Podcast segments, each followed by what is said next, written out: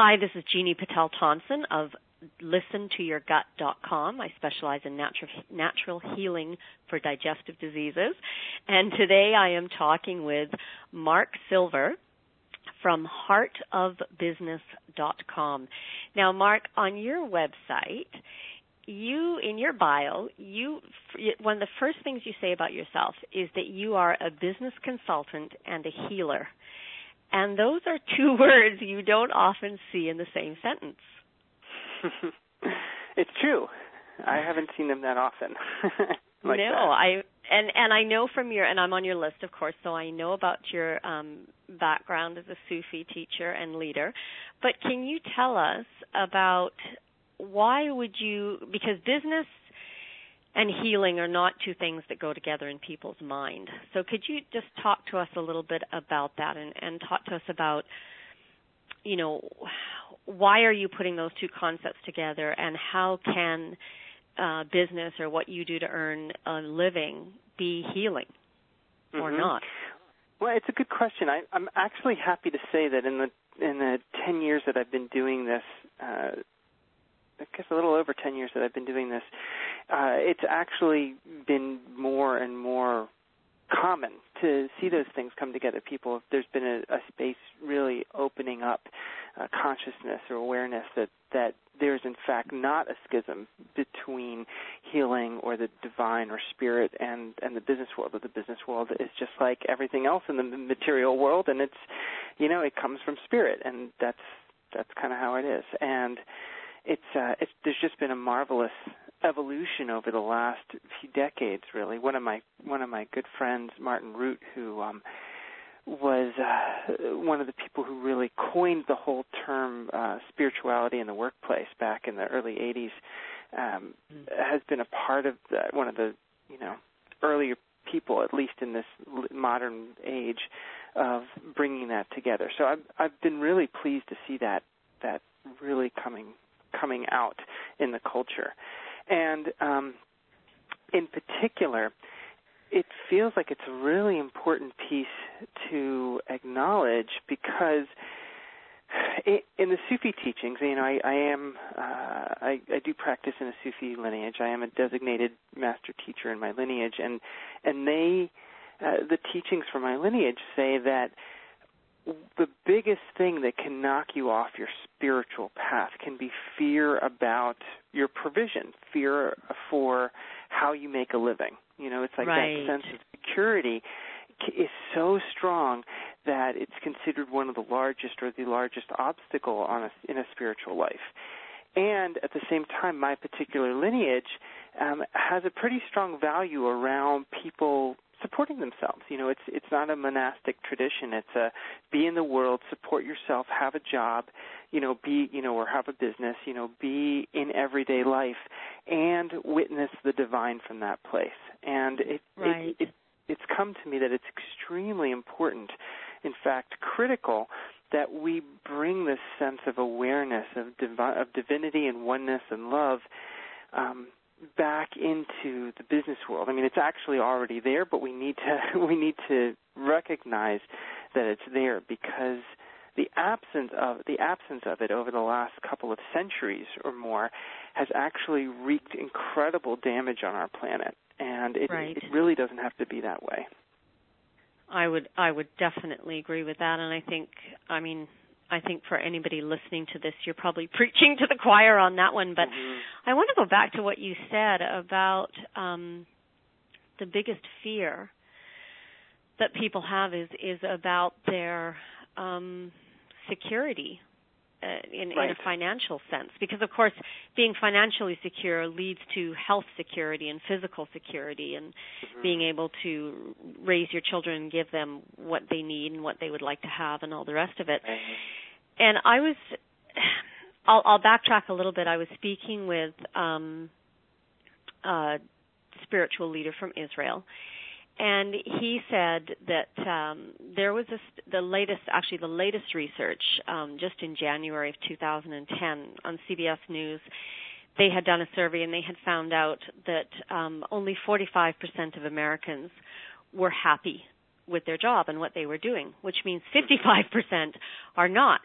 And he right. was saying, well, this is you know the major one of the major causes of the recession because when you have all that negative energy surrounding money how is money going to grow and flourish? Does that is that something that resonates with you? Yeah i mean i i think that i would um yeah i th- i think that when we have a sense of despair around uh what we what we're doing, how we're being productive in the world, because human beings have a have a, a legitimate and innate need to be of service and to be productive and to contribute. When we're spending most of our working hours in a in a line of work or in some kind of a profession where we don't feel like we're truly contributing and we're not truly being of service and it's not enlivening us in that way then the, then despair can come in. And uh, my my teacher says that one of the most important medicines for the human being is hope. And if we're not able to access that sense of hope, then it, it despair can have a, a very insidious effect on uh, on the human ego, on the on on how the human acts. And when we when we have that sense of disconnection and that despair, then we start to not care as much about the larger world. You know, we start to try to just take care of ourselves. You know, we we start to retreat into our sense of, oh my God, it's not working out. Something's not working. I have to take care of myself, and that's when you know people start doing things whether it's the CEO in the corner office who's making decisions that's you know that's that's hurting you know many many people or someone at a much lower station in a company that's maybe stealing or somebody who uh, you know, stealing from the company, even if it's relatively minor, or someone who's running their own business who cuts corners in their marketing or or or gets scared about making a living, and so they decide to um, let integrity, you know, to start that slippery slide off the slope of integrity, and and their marketing isn't entirely honest thinking that oh I I just need to take care of myself. And and this starts to feed on itself in the economy. And then you start to have the bubble that we saw that then burst. It's really um, it's really a vicious cycle that that you can get into. I like I like what you've said too how you've how you've mapped out that this same feeling and fear is all relative because I think mm-hmm. a lot of people think, you know, they look at the other people around them and they say, well, if I was making X amount of money, I wouldn't have this fear anymore. Right? right? And they they think that that the the resolution of the fear is tied to the money coming in or the money in the bank account and they don't realize that it's all relative. It's like on a sliding scale and the higher you go, you know everything can change you can have more money and my father is you know just a perfect example of this mm-hmm. um he lost his entire savings twice in his life once because he was forced to leave a country and mm-hmm. not allowed to take any money with him so he went from you know fairly wealthy to zero and then the second time he built up built up his money again and um he his his brothers stole it from him actually so he went back to zero again oh, yeah. and so yeah and so in his mind and even today now he's built himself back up again he's a multimillionaire mm-hmm. he lives still locked in that poverty fear based mentality mm-hmm. and in, instead of looking at the flip side of it going hey i've lost everything twice and i can always make money i can always come back i don't have anything to fear He's mm-hmm. taking the opposite, which is I could lose anything go. at any time. right, right. Right. Yeah, I think it's. I think this is absolutely true. You know, it's the uh, fear is always available. There's no. The only security from fear is the connection in the heart. The external circumstances will never remedy fear. That said, there are you know certain basic survival needs that help tremendously. I know that when my wife first got sick, she was chronically ill for for a long time, ten years, and uh, I was a sole support, and the business wasn't really flying yet.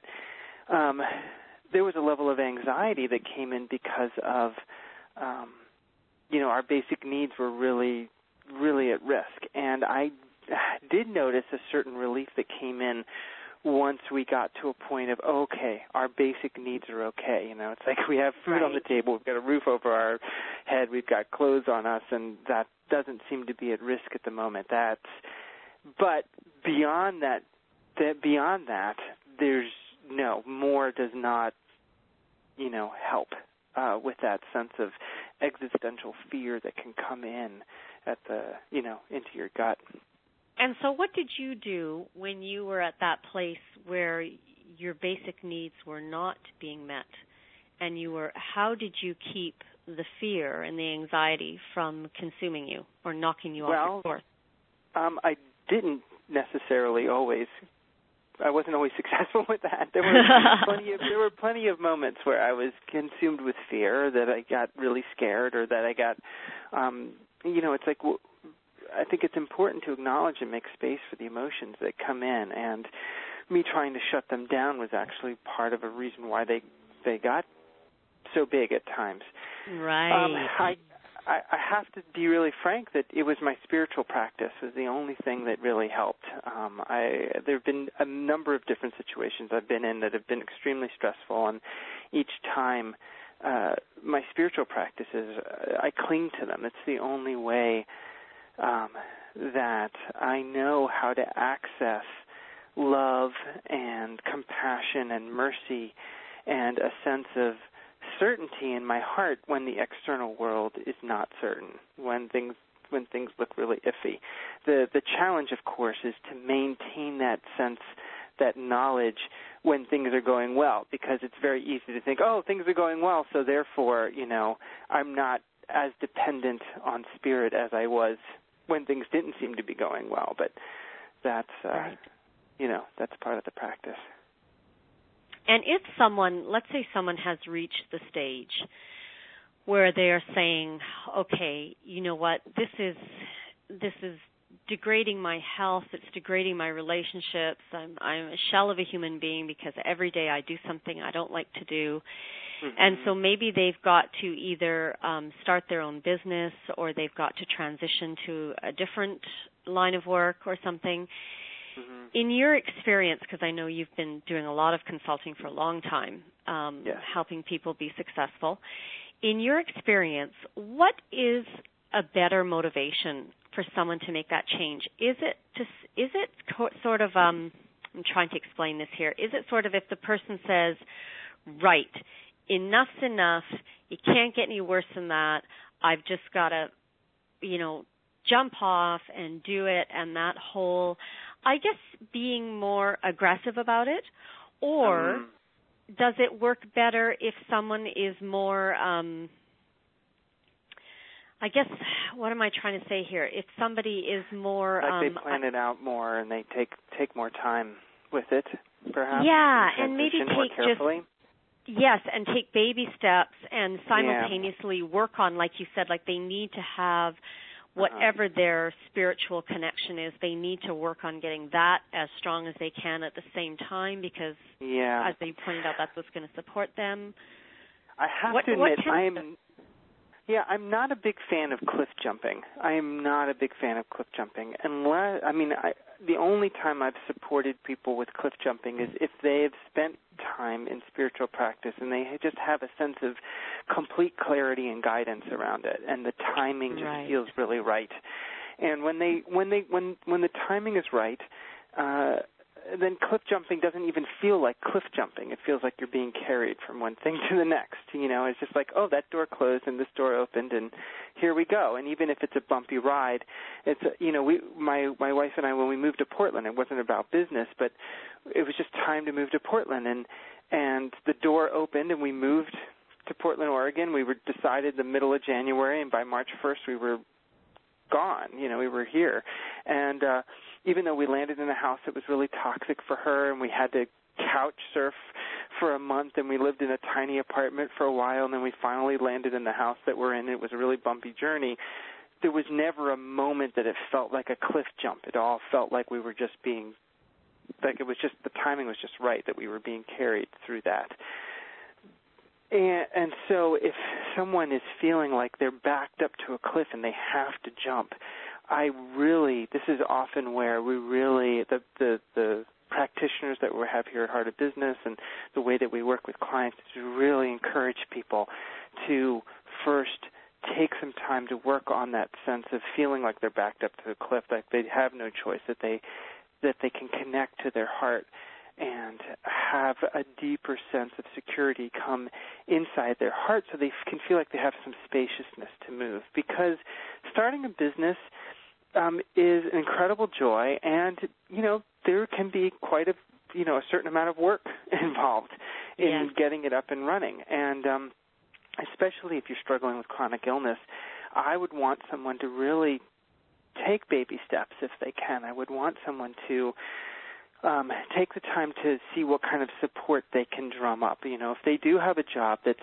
paying the paying the bills, to find some way to come to peace with that for the short term, to use it as a way to help carry you into self-employment, rather than feeling like you have to escape. It's um, it's something that I really. Uh, really encourage people to to look at very closely before they decide to to jump off a cliff like that that's excellent, excellent uh, point of view on it. Now I know we're we're actually out of time, but I just need to slide in one more question here. Yes. Um, just because you know it fits so nicely. Something you hear time and time again is that it takes a certain type of person to be an entrepreneur. And entrepreneurs mm-hmm. need certain types of qualities. You know, they have to be uh-huh. comfortable uh-huh. with risk. They have to be comfortable with debt. What's your opinion on that?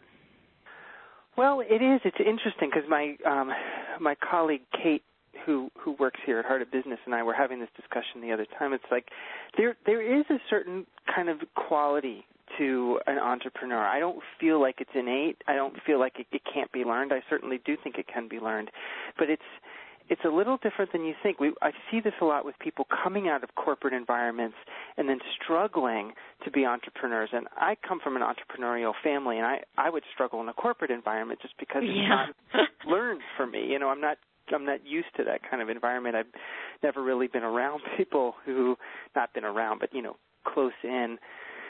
So the the quality that we just that we were kind of coming to is like it's almost like a little bit downwardly mobile for somebody from a corporate environment, from like a white collar corporate environment, to come into entrepreneurial world because the entrepreneurial world is one where it takes a lot of chutzpah, it takes a lot of you know your kishkas, your you know your guts. You gotta you gotta be willing to do.